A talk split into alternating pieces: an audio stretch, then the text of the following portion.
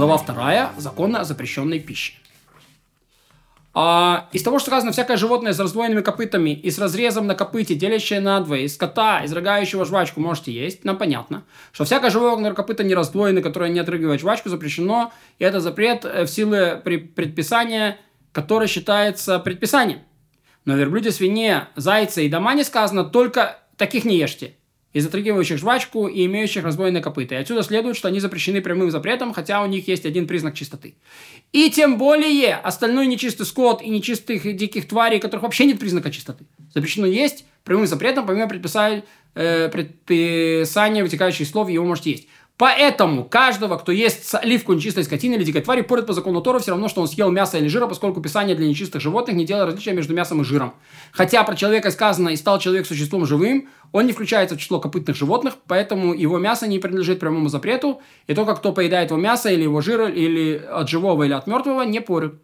Но поедание человеческого мяса запрещено при, при Писании, поскольку Писание перечисляет 7 видов диких зверей, и о них сказано, вот живые существа, которые вы ешьте – а и так, э, и так любых, кроме этих, есть нельзя. Э, запрет в силу предписания считается предписанием. Аллах шабами клал асе асе. А съевшего оливку мяса нечистой птицы порят по закону Торы. Как сказано, а этих должны выгнушиться из птиц, не могут быть употреблены в пищу.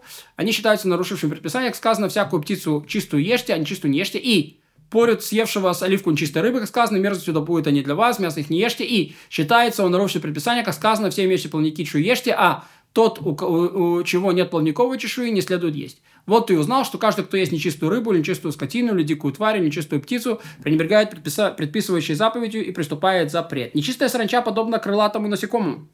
И съевшего соливку от крылатого насекомого порют, как сказано, всякие насекомые крылатые нечисты для вас, и не будут они съедобны, а что такое крылатое насекомое? Например, муха, комара, сап, пчела и тому подобное. Съевшего соливку мяса земного гада порют, как сказано, всякий гад, присмыкающий по земле, мерзость, не должны есть его. А кто такой гад? Например, змеи, скорпионы, жуки, многоножки и тому подобное. Эм, если есть еще 8 видов гадов, упомянуты в Торе, там слепыш, мышь, черепаха, анака, варан, ящерица, хомет и сова, съевшие из мяса сечевичное зерно порят. Количество, запрещенное в пищу от них, э, равно количеству сквернившегося – и все они объединяются вместе с количеством чечевичное зерно. О чем идет речь? О том, кто их съел мясо после смерти. Но отрезавший их орган одного из них, живого, съевшего его, не подвергается порке, пока не наберется соливку. И все куски мяса объединяются в количество соливку. Того, кто съел целый орган такого гада после его смерти, не порют, если этот орган меньше, чем чечевичное зерно. Кровь этих восьми гадов и плоть объединяется в чечевичное зерно, если только кровь соединяется с плотью. И кровь змеи объединяется с плотью в количестве соливку. И за это количество съевшего подвергают порке, поскольку плоть неотделима от крови, хотя этот гад и не оскверняет. Поэтому, э, подобно этому и закон на прочих гадов, плоть которых не оскверняет. Если вытекла кровь, а человек собрал ее и съел, он будет подвергнут порке, если это было там соливку, но только если предупредили его свидетеля о запрете поедания гадов. Если же не предупредили о запрете поедания крови, он освобождается от порки, поскольку а, подлежит названию лишь за поедание крови скотины, дикой твари или птицы. Все эти количество их разделения – традиция, пришедшая с Моше, от Моше с горы Синай. Съевшего оливку мяса в одного гада порят по закону Торы. Написано, искверняйте душу ваших никакими присмыкающими гадами, искверняйте ими. Включены в этот э, запрет гады земные, крылатые, водные гады. А что такое водные гады? Мелкие водные твари, вроде червей или пиявок, также огромные твари, то есть морские звери. Вообще говоря, вообще говоря это все, что не имеет формы рыбы, ни чистой, ни нечистой, как, например, тюлень, дельфин, лягушка и тому подобное. Виды животных, зарождающихся в нечистотах и в, па- и в падалях, в падали, такие как навозные могильные черви и тому подобное, которые создаются не самцом и самкой, а из разложившегося навоза и тому подобное называется ползучими гадами. Съевший из них соливку порют, как сказано, не скверняйте душу вашим никаким гадом, ползущим по земле. Хотя они не плодятся, не размножаются, но присмыкающие по земле гады плодятся размножаются от самки и самца. Порют съевшего соливку э, с тех видов животных, которые зарождаются в плодах и прочей пищи, если те вылезли оттуда на землю.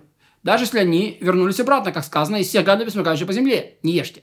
Запрещены и те, которые вылезли на землю, но если они не вылезли, разрешено есть плод с червями внутри его. О чем идет речь? О том, когда зачервевела пища после того, как была оторвана от земли. Когда же она червевела, будучи еще прикрепленной к земле, такие черви запрещены в пищу, как если бы они вылезли на землю, поскольку зародились они в земле, это считается все земля. Из-за их падения порят. порют. Если же возникает сомнение, и она зародилась, то пища запрещена. Поэтому те плоды, которые обычно черви, червивеют, еще будучи прикрепленными к земле, не следует есть, не проверив внутри, за опасения, что там будут черви. А если плод оставался сорванным 20, 12 месяцев, можно есть его без проверки, поскольку черви там не выживут 12 месяцев. Если червь вылез на воздух, но не коснулся земли, или же его часть высунулась на землю, или вывалился он после того, как умер, или обнаружен червь около косточки внутри плода, или он переполз из одной пищи в другую. В всех этих случаях есть его запрещено из-за сомнений, но съевшего не порют. Не порют. Черви, обнаруженные во внутренности рыб, в головном мозге скотины или в мясе, запрещены. Но если зачервела соленая рыба, черви не разрешено есть, поскольку они подобны плодам, зачервевшим после того, как они были оторваны от земли, их разрешено есть вместе с червями. И если в воде, содержавшейся в сосуде, завелись гады, разрешено выпить этих гадов вместе с водой, как сказано, таких можете есть все э, из всего, что в воде у всех, у кого есть плавники и чешуя, которые в воде, в морях или в реках можете есть. В морях или в реках ты можешь есть тех, у кого есть плавники и чешуя, и не можешь есть тех, у кого их нет. Но в сосуде разрешено их есть. Сколько они есть, и, и тех, и у кого, и тех, у кого они есть, тех, у кого они нет. Если водные газы родились в ямах, каналах, пещерах, то коль скоро это не проточная вода, стоячая, она подобна воде в сосуде, разрешено пить эту воду вместе с гадами. И может человек наклониться и попить, не сдерживаясь, даже если он во время питья проглотит этих мелких гадов. О чем идет речь? В случае, когда гады не вылетели из места своего зарождения. Если же гады вылезли, вылезли, да, то даже когда они вернулись в сосуд, запрещено их есть. Если гад заполз из на стенку бочки и снова упал в воду или в брагу, разрешено его есть. Если же заполз на стенки ямы или пещеры и, э, и вернулся в воду, его разрешено есть. Тот, кто процеживал вино, уксус или брагу и съел жуков, комаров или червей, которых отцедил, порют, как съевшего водного и кротого гада. И даже если эти гады вернулись в сосуд после процеживания, они уже вылезли из места своего зарождения, если их не отцедили, им, то можно пить, не сдерживая, как мы объясняли. И когда мы говорим в этой главе о съевшем соливку, то имели в виду съевшем соливку мяса крупного существа, или же соединен, соединившего сколько-то из одного существа и сколько-то из другого такого же вида. Так что в целом съел каливку. Однако, съевший нечистое существо целиком поряд по закону Торы, даже это существо меньше горчичного зерна, съел человек его мертвым или живым, даже если существо разложилось в милую фигуру.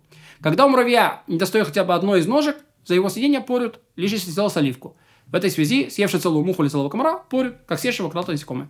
Когда съели существо, относящееся одновременно к крылатым водным и земным, например, если у него есть крылья, оно ползает по земле и, как прочие гады, размножается в воде, то его порют трижды. Если же, кроме этого, существуют виды га- из э, это существо из видов, которые зарождаются в плодах, то его порят четырежды. Если существо из видов, которое плодятся, размножается, съевшего, порят пять раз. Если оно относится к нечистым птицам, помимо того, что относится к крылатым гадам, за поедание такого существа порят шесть раз. За поедание нечистой птицы, крылатого земного, водного и ползучего гада и плодового червя, независимо от того, съел виновный его целиком или кусочек от него соливку, поэтому съевшего летучего муравья, растущего в воде, порят пять раз. Порят шесть раз за того, кто размял муравьев, а потом принес еще одного целого и присоединил к размятым. И все вместе сделались количеством с оливку, и было съедено пять раз за одного целого муравья, и один за съеденное за оливку нечистой падали.